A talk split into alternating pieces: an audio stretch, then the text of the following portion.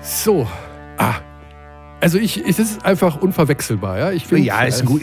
Nochmal, da gab es ja auch immer die Gerüchte, dass wir Beef miteinander hätten oder so. Nochmal, das ist ein Charakter, das ist auch übrigens ein guter Basketballer. Und zum guten Basketballer gehört, wenn er ein Typ ist wie er, auch mal dazu zu überdrehen. Aber hey, Mann. Auf der Bayern-Geschichte, da hast du dich festgebissen gehabt. Da wolltest du doch ein bisschen mehr wissen. Naja, gut, was soll er jetzt auch sagen? Ich gehe ja auch nicht ganz davon ab. Ich meine, es ist ja nicht so, dass ich das alleine so empfinde. Aber nochmal, wir haben ja auch bei den Bayern immer darüber diskutiert, dass sie eben in der Lage sind. Und sie haben eben mit Pesic da einen Fuchs auf der Bank. Die sind schon in der Lage, Dinge immer auch zu drehen. Aber dass man sich da über Dinge wundert, entschuldige bitte, sonst können wir den Job auch lassen, ja, wenn wir immer nur sagen, ja, aber weil du hattest so, ich hatte das Gefühl, du wolltest noch mal so ein Stück rausziehen. Ja, du, wenn ich schon jemanden da habe, der es besser wissen muss als wir, dann versuche ich das, aber ich meine, ich komme ja auch nicht aus dem Lummerland und ich weiß natürlich auch, dass er nicht irgendwie da jetzt nachtritt oder so und man kann ihm das ja auch glauben. Ich fand sehr spannend die Geschichte, wie er erzählt hat, dieses Gespräch dann mit beiden Pesic und eben dann den Weg zu gehen, wenn meine Rolle nicht mehr die ist, die ich mir selbst vorstelle, dann zu sagen, dann gehen wir getrennte Wege, finde ich gut. Ja, das finde ich auch gut. Also in jedem Fall. Und ich finde es auch gut, dass er da jetzt, er hat jetzt wirklich viel gespielt. Er war Topscorer im letzten Spiel seiner Mannschaft. Das ist ja das, was er haben wollte. Also eine wichtige Rolle. Hast du das eigentlich alles aufgeschrieben? So auch 5 von 9 Dreier? Ja, das habe ich. Das hast du schon aufgeschrieben, weil du bist ja bekannt dafür, dass du dir so Sachen nicht so gut merken kannst. Genau, aber mein Langzeitgedächtnis ist eine Katastrophe. Ja. Ja, also das ist wirklich ganz schlecht. Aber ich habe ein Kurzzeitgedächtnis, das geht noch. Und da habe ich heute Morgen nochmal nachgeschlagen mit den 5 von 9. Ja.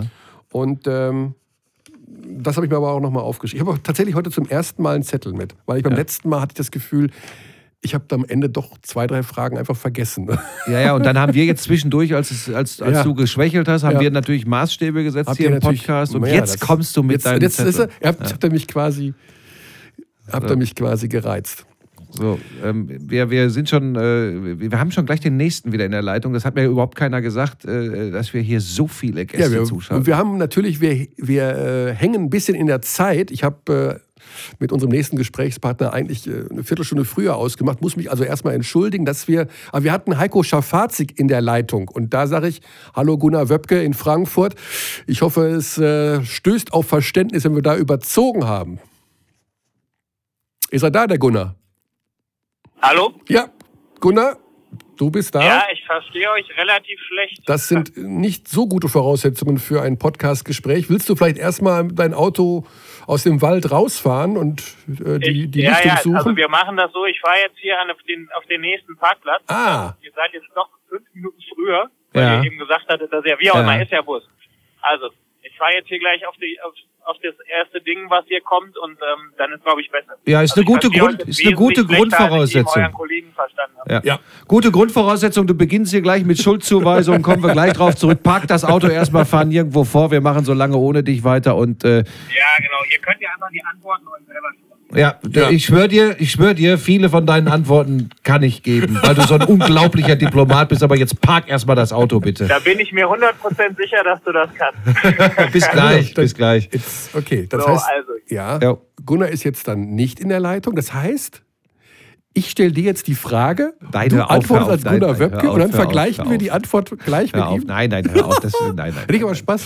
Ich finde aber, dass die tatsächlich einen riesen Job machen da in Frankfurt. Wir haben auch im letzten Podcast, ich sage es nochmal, als du geschwächelt hast, darüber gesprochen, dass das einfach ein tolles Projekt ist da in Frankfurt mit jungen deutschen Spielern, auch Quality Time zu spielen.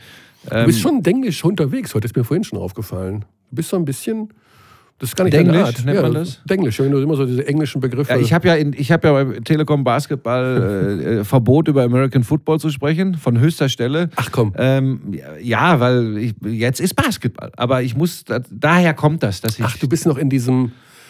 Afterglow sozusagen. Ja, das ist ja für mich schwierig, weil ja wahrscheinlich in dieser Branche keiner so viel arbeitet wie ich.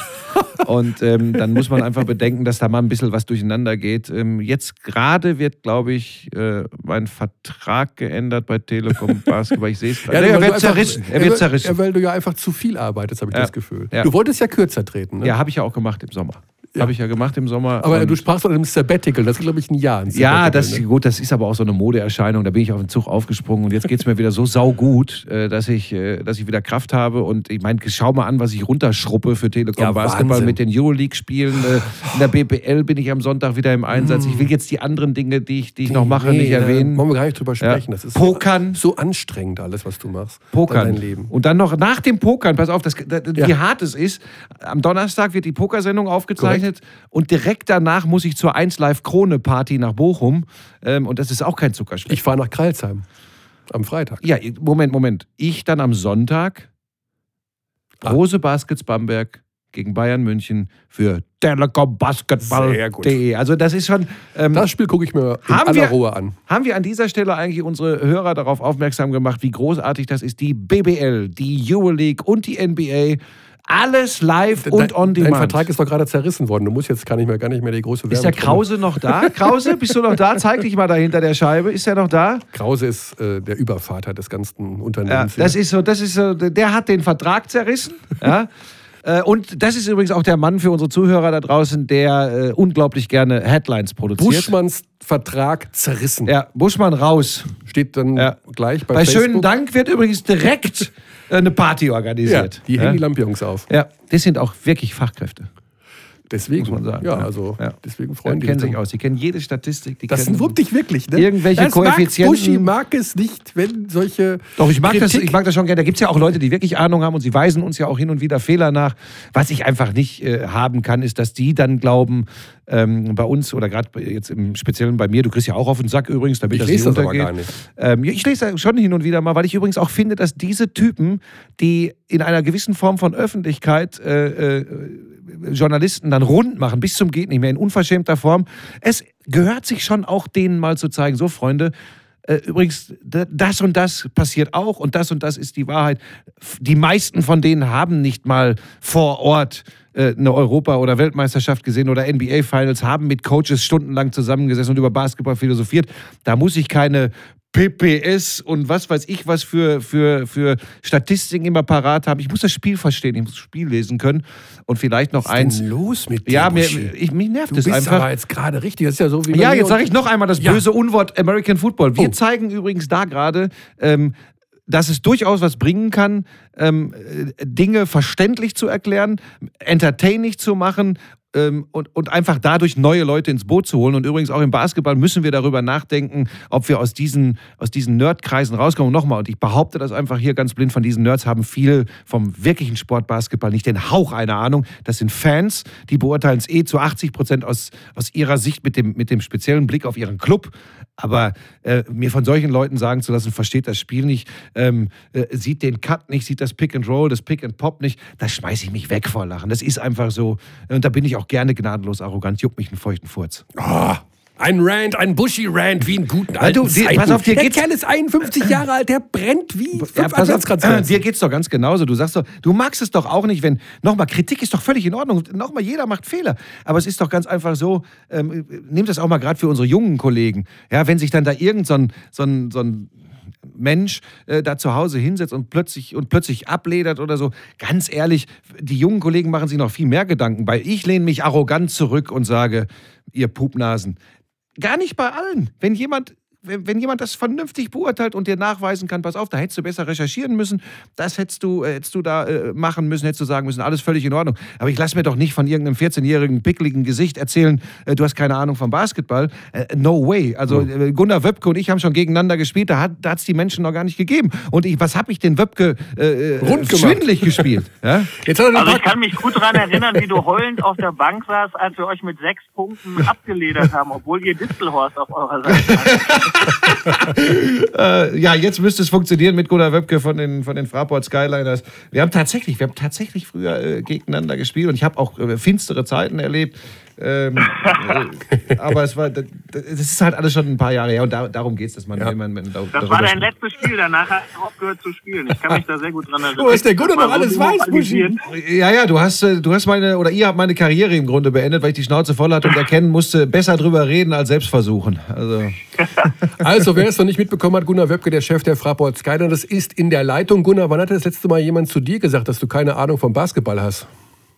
Gab's das schon mal? Du, ich lasse das selber öfter über mich wahrscheinlich als anderes zu mir sagen. Die sagen das wahrscheinlich nur in meinem Rücken, keine Ahnung. Ihr scheint aber doch ein bisschen was vom Basketball zu verstehen da in Frankfurt, weil, naja, also irgendwie nach anfänglichen Problemen, verletzungsbedingter Art, alle wieder an Bord und ihr gewinnt so gut wie jedes Spiel. Was sind denn die Gründe für den Erfolg momentan bei euch? Abgesehen natürlich von einem überragenden Geschäftsführer, aber abgesehen davon. Ja, gut aussehen hast du. Also ich glaube, das eine ist, dass wir es geschafft haben, was wir uns vorgenommen hatten, dass sich unsere deutsche Basis entwickelt und auf Bundesliga-Niveau leistungsmäßig mitspielen kann mit den Ausländern der anderen Mannschaften. Das war ja unser Ziel. Was wir vor 3 Jahren oder sowas, habe ich das ja irgendwie so oft ausgeplauscht in Berlin, als alle vor den Bayern zu Boden gekrochen sind und gesagt haben, die werden jetzt sowieso immer Meister. Übrigens außer Bamberg, die haben auch gesagt, wir wollen Meister werden und deswegen haben sie es natürlich auch zu Recht letzte Saison geschafft. Also ich glaube, die Grundlage ist, dass wir eine gute Basis haben. Zu dieser Basis gehören dann auch so Spieler wie der Quantes natürlich und so, der über Jahre bei uns, und das ist, dass wir die Spieler, die wir weiter verpflichten wollten, auch weiter verpflichten konnten. Ein oder andere sagen, ja, ihr wolltet bestimmt Cops. Ja, wollten wir, aber nicht unbedingt. Weil wir wussten, dass wir in der Defensive deutlich stärker auch werden können. Und das ist, glaube ich, der nächste Grund, warum wir sportlich erfolgreich sind. Wir haben halt den einen oder anderen Spieler noch dazu bekommen, der defensiv stark ist. Die deutschen Spieler haben sich offensiv weiterentwickelt. Manch ein Spieler, der bei uns ist, spielt auch eine bessere Saison als in der Vergangenheit. Ich glaube, das sind so die Gründe, warum wir jetzt sportlich erfolgreich sind. Und Tacken Glück gehört natürlich am Ende auch immer dazu. Ja. Du hast was vergessen, Gunnar. Du hast was vergessen. Hä? Du hast was vergessen. Was denn? Ihr habt einen wirklich geilen Coach, um genau das, was du hier alles ansprichst, umzusetzen. Und der Gordy macht da, glaube ich, muss man mal sagen, geht immer so ein bisschen runter, macht einen großen Job, ne? Ja, also wir haben uns das ja mal irgendwann ausgedacht, was wir machen wollen, und dann habe ich mich mit Gordy getroffen und habe gesagt, Gordy, hast du da Lust, wieder zurückzukommen nach Frankfurt, um so einen Weg mit uns zu gehen? Das wird in den ersten 1-2 Jahren vielleicht anders sein, als du dir das vom sportlichen Erfolg vorstellst, aber ich glaube, wenn die Leute sich so entwickeln und ihr die Arbeit mit denen macht, wie wir uns das erhoffen, dann können sich die sportlichen Erfolge auch einstellen, zukünftig auch mit einem deutlich geringeren Budget als andere Mannschaften, und das ist jetzt eingetreten und klar, das ist richtig. Aber es ist natürlich Gordy, aber ich glaube, er hat auch einen sehr, sehr guten Trainerstab insgesamt zur Verfügung, die auf allen Leveln eine sehr, sehr gute Arbeit machen. Ja, aber Gordy passt natürlich zumindest mal, solange ich der Sportdirektor bin, wie die Faust aufs Auge nach Frankfurt. Was ist denn dieser Weg, über den ihr euch da Gedanken gemacht habt? Was steht denn am Ende dieses Weges? Also ihr habt ja letztes Jahr schon eine gute Serie eigentlich gespielt in den Playoffs gegen die Bayern. Jetzt habt ihr die Großen schon wieder geschlagen. Gibt es da irgendwie mal das Ziel, die Vision da anzuklopfen? Naja, am Ende dreht sich immer um wirtschaftliche Leistungsfähigkeit. Das muss man auch sagen. Wir haben natürlich, wir können natürlich auch die Leute länger spielen lassen, als das jetzt Bayern München zum Beispiel machen kann. Ja, weil wenn die nicht Meister werden, ist bei denen alles falsch gelaufen und wir müssen gar nicht mit dem Ziel antreten, Meister zu werden. Das wäre auch ein bisschen absurd mit den wirtschaftlichen Unterschiedlichkeiten, die da bestehen. Aber das heißt natürlich nicht, dass man sie jederzeit besiegen kann. Nee, unser Ziel ist es, einen attraktiven unser oberstes Ziel wird auch in den nächsten Jahren immer sein, dass wir die jungen Spieler haben, die wir weiterentwickeln. Ja? Unser zweites Ziel ist, dass wir attraktiven Basketball für unsere Fans spielen und dass sie sich mit der Mannschaft identifizieren können. So, und dann, und was wir dann natürlich mittelfristig brauchen, ist eine bessere wirtschaftliche Basis, um vielleicht dann auch durch die Verpflichtung des einen oder anderen noch hochqualifizierteren auf den Ausländerpositionen, die zur Verfügung stehen, einfach nochmal ein anderes Niveau zusätzlich reinzubringen. Mhm. Ja, also das ist die Perspektive, die dahinter steht, die wir uns versuchen aufrechtzuerhalten, und das kann auch in manchen Jahren bedeuten, dass wir wieder quasi in Anführungsstrichen von vorne so einen 3-Jahres-Zyklus beginnen müssen. Aber dieser grundsätzliche Ansatz, ich glaube, den haben wir ohnehin. Ja, zumindest mal definitiv so lange, bis wir hier mit einem sehr hohen Budget vielleicht durch eine neue Multifunktionsarena oder durch die 10, die wir finden, da angreifen können. Ja? Aber das ist so die Positionierung, die wir haben, und die werden wir auch so weitergeben. Also wer dich ein bisschen kennt, weiß ja, Programm wichtig, Programm gut, attraktiven Basketball spielen gut, Aber am Ende des Tages bewegt man sich im Leistungssport, im Hochleistungssport, weil man ja darüber hinaus auch, ich schmecke das jetzt mal aus, auch irgendwann Titel gewinnen möchte. Und übrigens, ja, wenn du über Wirtschaftlichkeit sprichst, weißt du, da muss ich dir doch nicht erklären, dass es übrigens eventuell einfacher ist, da was draufzulegen, wenn du entsprechende Erfolge vorweisen kannst. Naja, ich glaube, das kann so sein, das muss aber nicht so sein. Die Automatik, man ist sportlich erfolgreich und dann geben die Leute alle ganz viel Geld aus, die ist falsch. Darüber sind schon sehr, sehr viele Vereine, seit wir in der Basketball-Bundesliga Spieler insolvent gegangen. Ja, auch Leute, die schon viele Meisterschaften gewonnen haben. Mhm. Also das ist nicht der Weg, den wir gehen wollen und auch perspektivisch nicht gehen werden. Aber natürlich hast du recht, sportlicher Erfolg macht das Ganze attraktiver und die Wirtschaftlichkeit setzt sich ja im Wesentlichen aus Sponsoring und Ticketing zusammen und für die Zuschauer ist es natürlich auch nicht unbedingt schlecht, wenn man sportlich erfolgreich spielt. Das muss man natürlich auch ganz klar sagen. Was ist denn mit dieser Halle da eigentlich? Ich glaube, was wichtig ist, du hast eben noch was gesagt. Wir sind immer ambitioniert, ja, und wir wollen immer gewinnen, egal was für eine Mannschaft wir haben, egal was für ein Budget wir haben und wir treten jedes Spiel an, um zu gewinnen. Ja, und ich glaube, das ist mal sehr, sehr wichtig, dass man nicht schon mal, dass man nicht von Anfang an irgendwelche Entschuldigungen baut, warum es dann vielleicht sportlich nicht funktioniert, weil es ja gar nicht funktionieren konnte, weil man das und das Geld nicht hat oder so. Ich glaube, das ist ein sehr, sehr schlechter Weg für den Sport. Den sollte man nicht einschlagen. Das Thema Halle, das kocht ja schon seit mehreren Jahren. Ich habe mal mit dir vor 4-5 Jahren mal drüber gesprochen. Wir haben uns ja länger nicht gesehen. Wie ist denn da der aktuelle Stand? Gibt es da irgendwas, wo man eine Perspektive hat, dass es in Frankfurt eine neue Multifunktionshalle gibt? Vor Weihnachten ist die Ausschreibung draußen. Vor Weihnachten ist die Ausschreibung draußen. Das heißt, zur übernächsten Saison dann? Ja, ihr seid sehr intelligent, leider. Ihr habt gemerkt, dass ich da kein Ja dazu gepackt habe. Nein, de facto ist es so. Wir haben das ja schon sehr öfter gehört. In 2 Wochen oder in 4 Wochen ist sie draußen. Also im Moment ist es tatsächlich so, dass es so aussieht, als würde sie tatsächlich vielleicht vor Weihnachten draußen sein. Ach komm.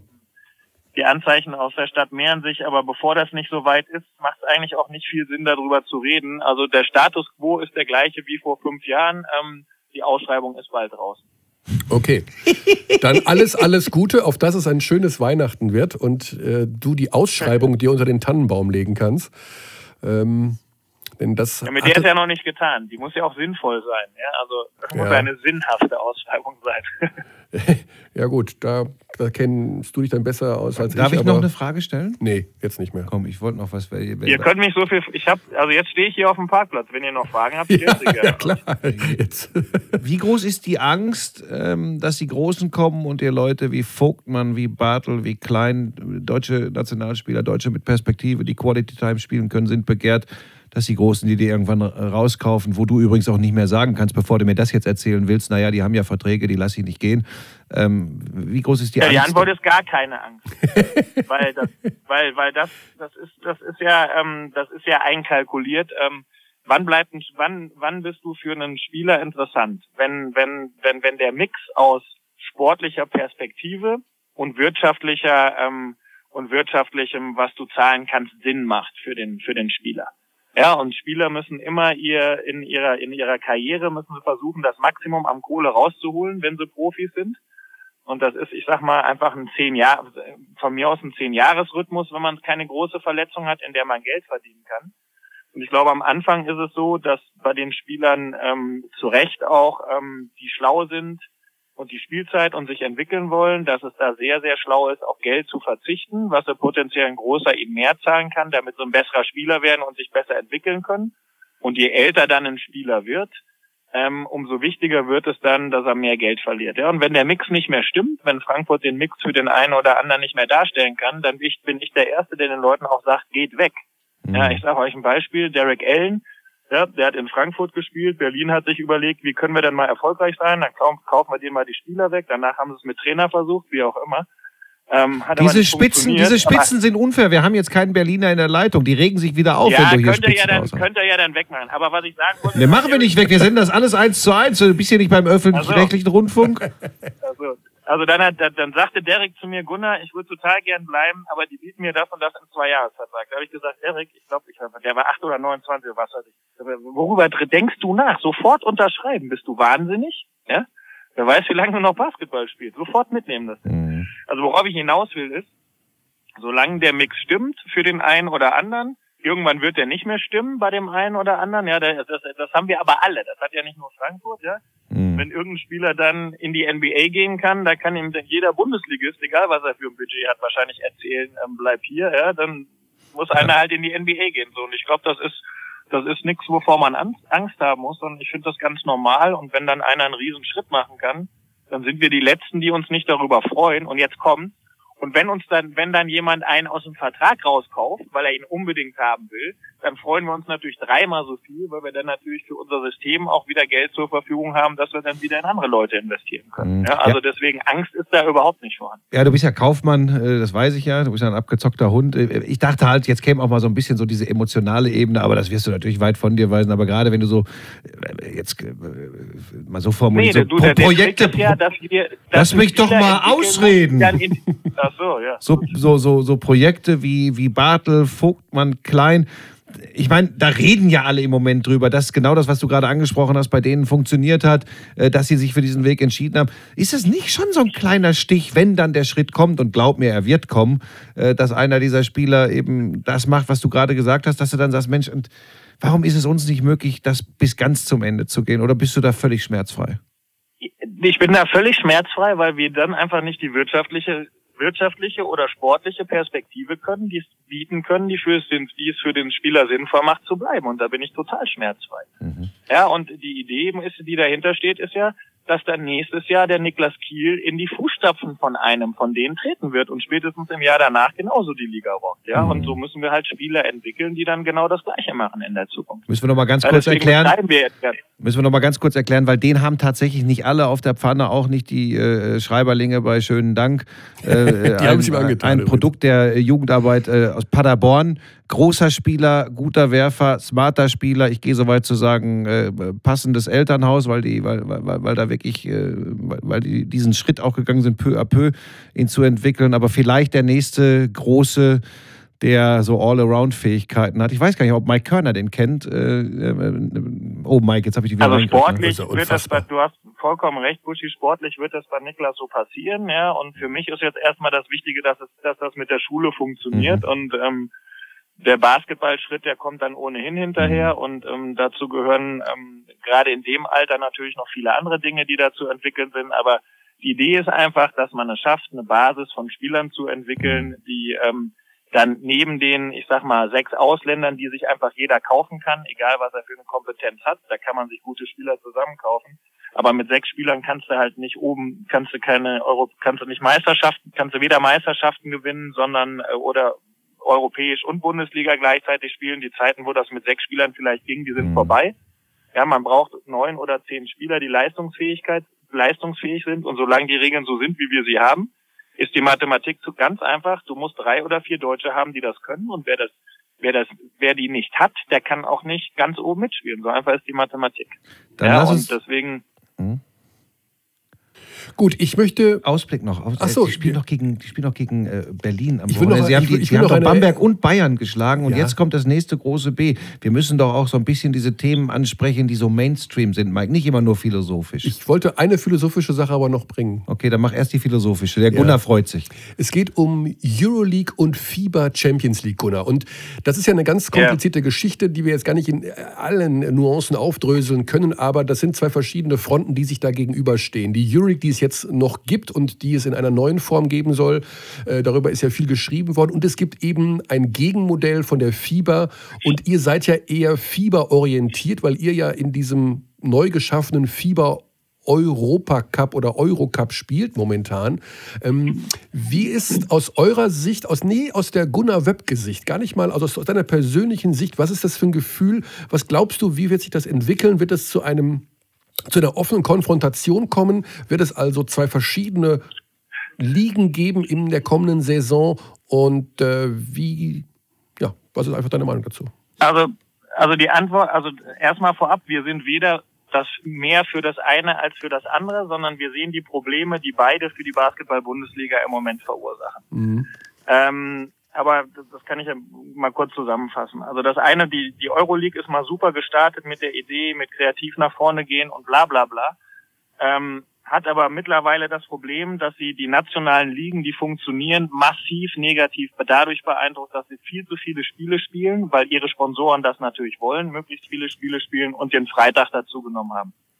Die FIBA hatte eigentlich was anderes vorgehabt. Die FIBA wollte nämlich nicht 30 Spiele spielen, sondern das einzige machen, was vernünftig in der Hinrunde spielen, sondern das einzig Vernünftige machen. Sie wollten das Ganze veranstalten, wie die Champions League veranstaltet ist. Und das ist auch das Einzige, was sinnvoll für den Basketball wäre. Deswegen sind beide Modelle schlecht, um das mal vorab zu sagen, für den Basketball.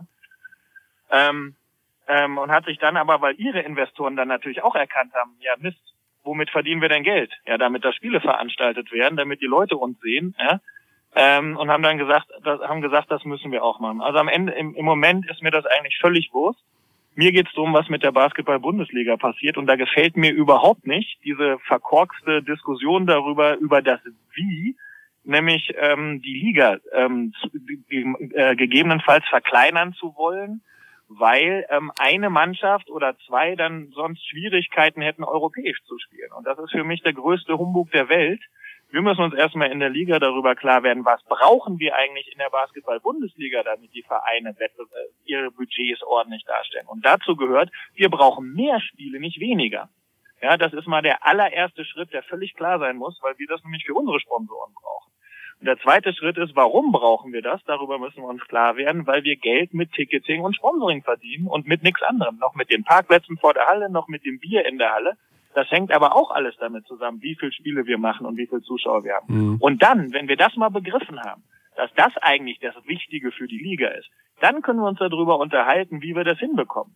Ich glaube, da müssen wir. Da kann man eine 12er-Runde machen und zwei. Da müssen wir einen extra Podcast zu machen, weil Gunnar, ich hätte da jetzt schon so 2, 3 Dinge, wenn wir das ganz Große nehmen, das Big Picture Entwicklung des Basketballs für die Öffentlichkeit in Deutschland. Ich glaube, da könnte man schon auch... Das ist der Erfolg der Nationalmannschaft, was denn sonst? Der Erfolg der Nationalmannschaft... Das ist doch nicht, wie einer europäisch spielt. Das Big Picture ist der Erfolg der deutschen Nationalmannschaft. Da könnte ich dir jetzt ein bisschen sagen, wenn das würde aber Nachhaltigkeit und Dauerhaftigkeit erfordern. 1, 2 in der Euroleague erfolgreich, in einer einzigen funktionierenden Euroleague erfolgreiche deutsche Mannschaft hilft schon. Da könnte ich dir jetzt auch ein paar Quoten aufzählen, die es früher das mal hilft. Gab. Ja. Da gebe ich dir recht. Ja. Du hast, das hilft. Es hilft vieles, aber das ist nicht das, um was es geht. Im Moment geht es erstmal um die Basketball-Bundesliga. Mhm. Ja? Und das sagt jemand, der demnächst in der großen Halle spielen will. Mhm. Also ich glaube, du hast vollkommen recht mit der Aussage, dass das hilft, aber das ist nicht was. Aber es hilft nicht, wenn dadurch die Basketball-Bundesliga kaputt gemacht wird, wie das übrigens in allen anderen Ländern in Europa ja fast schon ist. Ja, dass die Clubs natürlich ein Interesse haben, freitags und Samstag zu spielen, wo die interessanten Zuschauertage mit TV kombiniert sind. Das ist ja der interessanteste Tag, der Freitag. Da kommen die Zuschauer und du hast TV-Zuschauer. Dass die da spielen wollen, leuchtet mir ein. Ja, aber wenn ich mal über die Basketball-Bundesliga rede, dann muss ich ganz klar sagen, nee, ich will, dass die Basketball-Bundesliga da spielen kann und nicht montags ihre Spiele veranstalten muss, weil die Euroleague freitags spielt. Ja. Oder der FIBA-Wettbewerb oder wer auch immer. Also, das ist meine Meinung zu diesem Ding.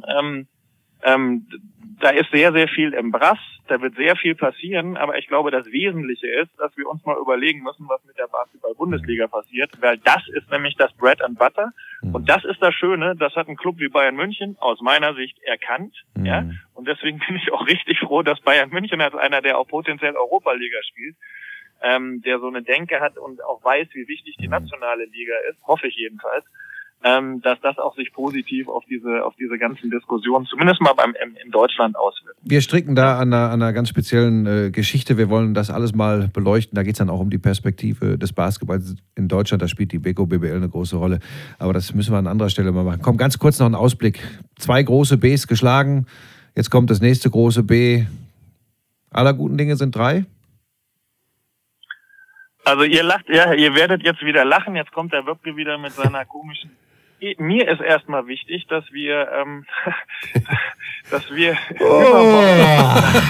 ja? Wir lachen schon, bevor die Antwort kommt. Ja, und ich kann euch das auch begründen, warum das so ist. Wir haben gerade eine Erfolgsserie. Ja, wir haben, keine Ahnung, was 12-mal oder was in Folge gewonnen, was wir vorher noch nicht haben. Wir haben guten State, wir haben gutes Momentum und ich glaube, deswegen gehört der Fokus nicht darauf, was ist übermorgen oder übermorgen mit irgendwelchen Spielen, sondern das nächste Spiel ist das, um was es geht. Da müssen wir sehen, dass wir mit allen Verletzungsthemen, was immer wir auch haben, hinreisen, das Spiel ist vermeintlich nicht mehr wichtig, weil wir sicher Erster in der Gruppe sind und ähnliches.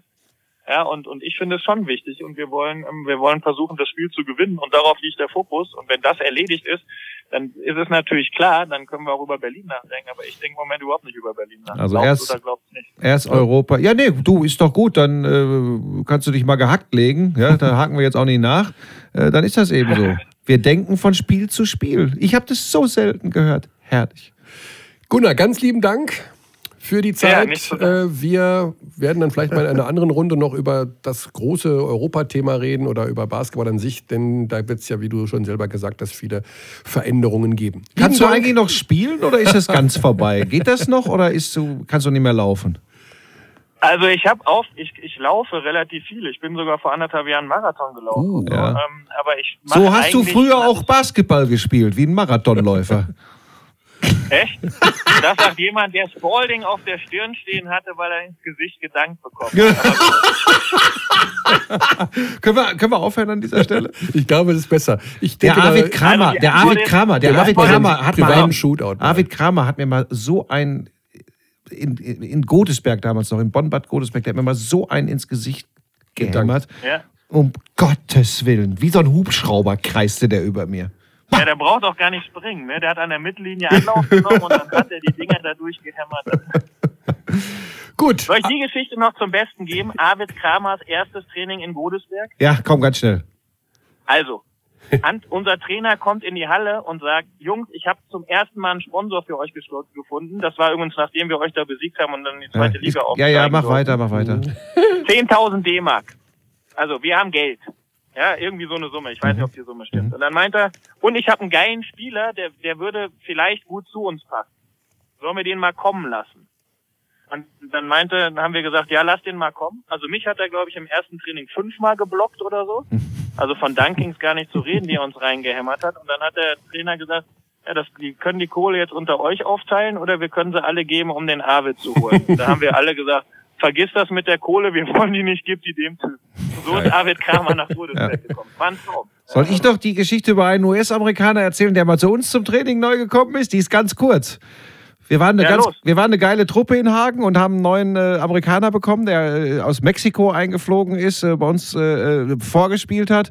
War relativ überschaubar vom basketballerischen Vermögen, konnte gut springen, war ein ziemliches Viech.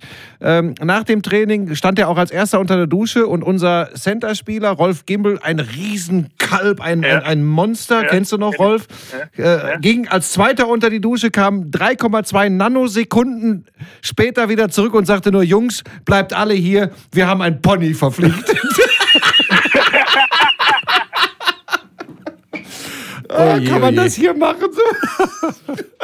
So, dann gehen wir also alle nach dieser schönen Adventsgeschichte einen besinnlichen Feierabend. Gunnar, Konnte ich das jetzt sagen? Ja, okay, ne? Hier ist Podcast. Podcast ist ja immer alles erlaubt. Alles klar. Schöne Zeit in Frankfurt, viel Erfolg weiterhin und auf bald. Dankeschön, mach's gut. Ja, Gunnar, tschüss. So, und wir hängen auch in der Zeit und machen jetzt einfach ganz schnell Schluss, bevor Buschi noch eine Adventsgeschichte erzählt von irgendeinem Pony. Ach komm, das kann man. Du sagst immer, Podcast ist locker. Ja, ich freue mich über solche Geschichten. Okay, wo ist unser Krause? Schlagzeilenmann? Der schreibt einen neuen Vertrag, aber da steht eine Null weniger hinten dran. Bis zum nächsten Mal. Tschüss.